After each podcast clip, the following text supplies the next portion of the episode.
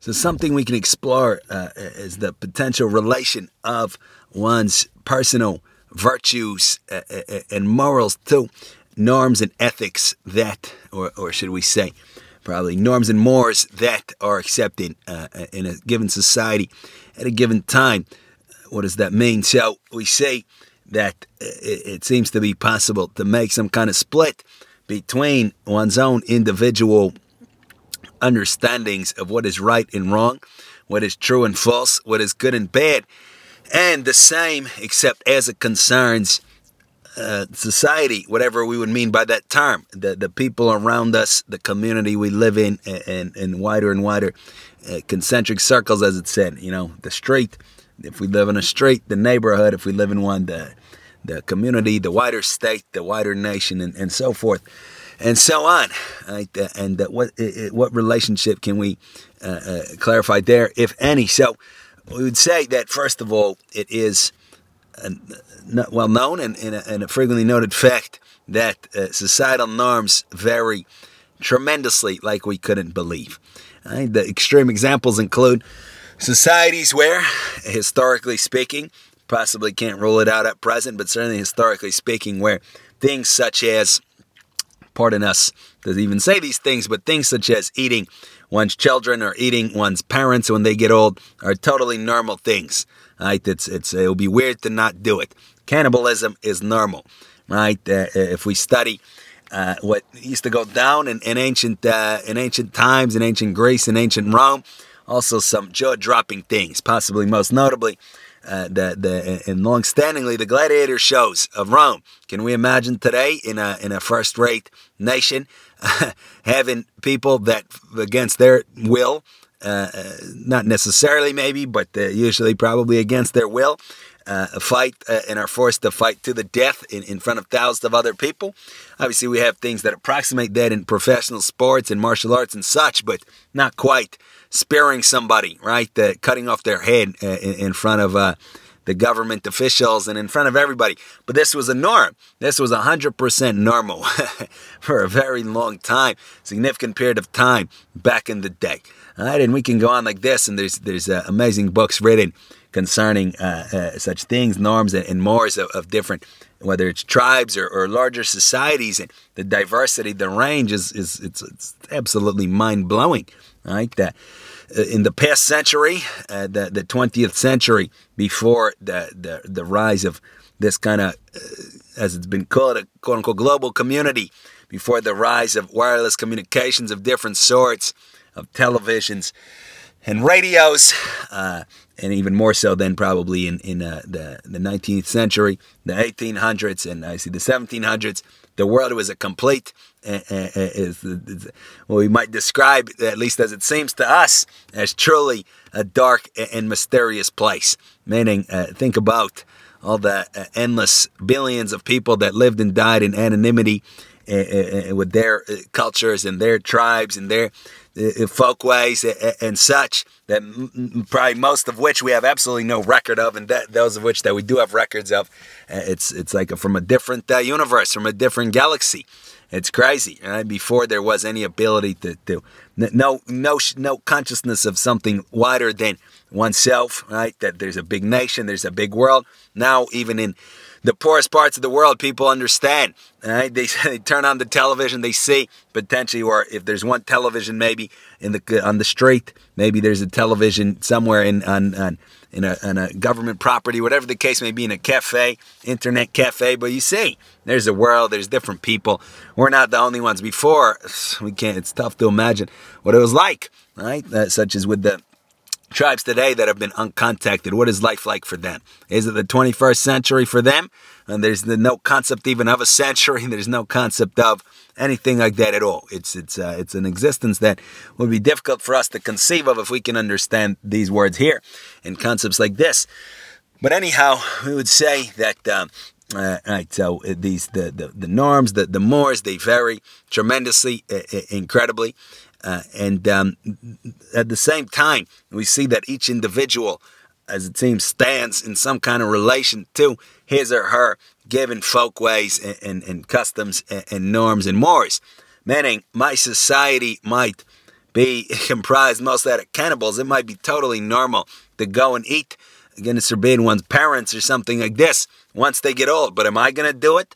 In my society, it's totally normal to uh, uh, frequent uh, uh, uh, gladiator shows and cheer on people killing each other, right, in front of us. But am I going to do it? Right? Uh, in my society, it might be normal to um, do all these kinds of crazy, insane things that we read about that seem to us crazy and insane. For example, there was, and there may still be, Uh, systems uh, uh, of law where the the the, the that consist out of an accused party drinking a poisonous substance. If the person dies, they're guilty. If they don't die, they're not guilty. All right? And people here, the, the norms, the, the folkways are so strong that even the accused, they say right away, give it to me. Nobody thinks for a second that maybe the causal relation here is not exactly uh, totally precise right? well, nobody thinks to say that. let, let, me drink it. I'll, I'll, show you. I didn't steal your chicken. Let me drink this drink right away, right? So I, that's the norm. But am I going to drink this drink? That's a choice I can face and obviously, uh, uh, or deal with. And obviously, the same thing goes with uh, any uh, culture or society or nation in which we live in today. We see that norms change all the time, mores change all the time. Yesterday, it, it, nobody heard of, you know, social media, let's say. Not literally yesterday at this point, but uh, not too long ago for those that were around back then.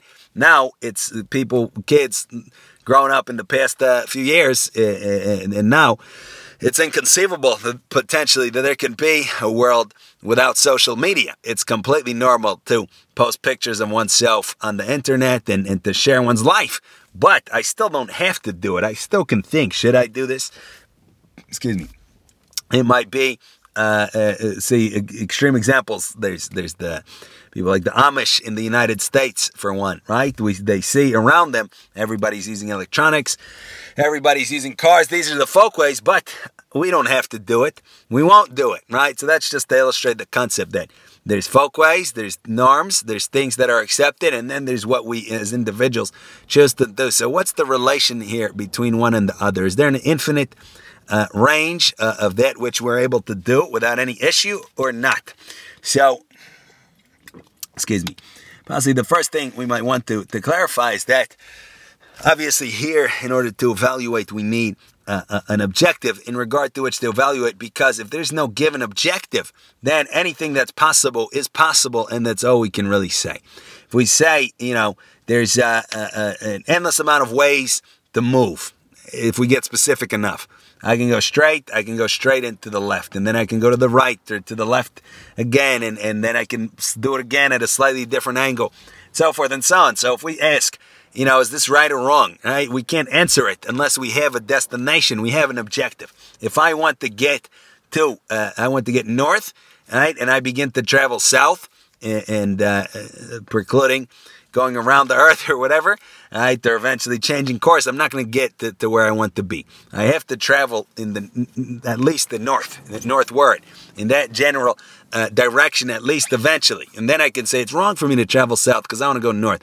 So we need an objective, right? We need an objective. So here, as it concerns any of the well, might as well be infinite in certainly indefinite, incalculable range of, of different things that people have done, different norms that have been accepted. We can take it at face value and we can say, oh, it's, it is what it is. It's just out of nowhere. Or we can push a little bit and, and say that, or observe that no matter what the given norm was or is, no matter what anybody has done, or is doing or will do. Right? They weren't born knowing about it. We're born as little babies. We don't know a thing. Not to say we don't have a temperament. Sure, that's a different question. We don't know that there's gladiator games. We don't know that there's social media. We don't know that there's a given system of law and order in place. We don't know any of that.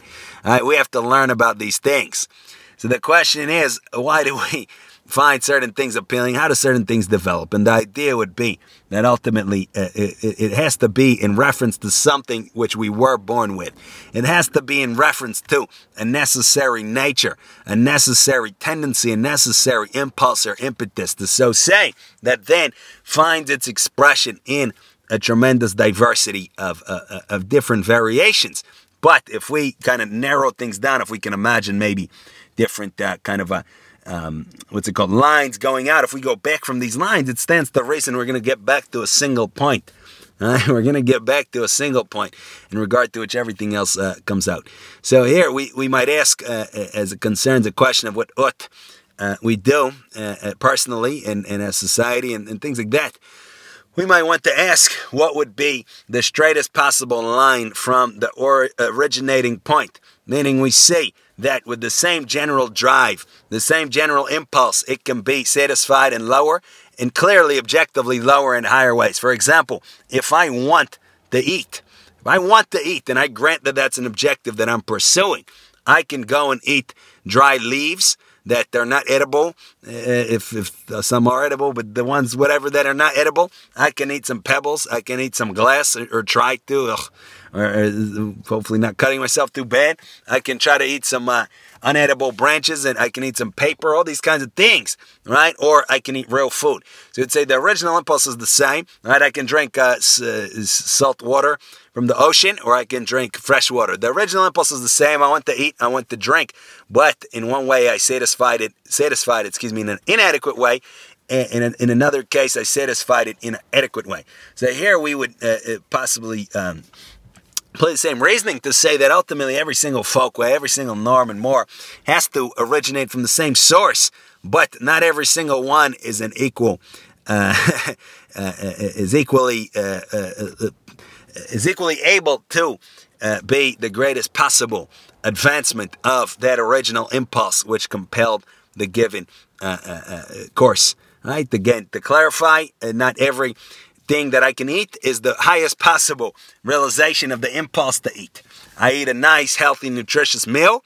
That's more conducive to the objective of eating than is to go eat again a bunch of paper and and and, and, and, and who knows what. Right? We get that. So that's the idea. So here we would we would say what it, how is it that that original impulse can best be satisfied and and the answer seemingly almost tautologically meaning axiomatically meaning necessarily speaking, it seems to be that we have to become what a, a, creature of our species can become. Meaning, we see everything boiled, really simplified by the way of other animals and insects.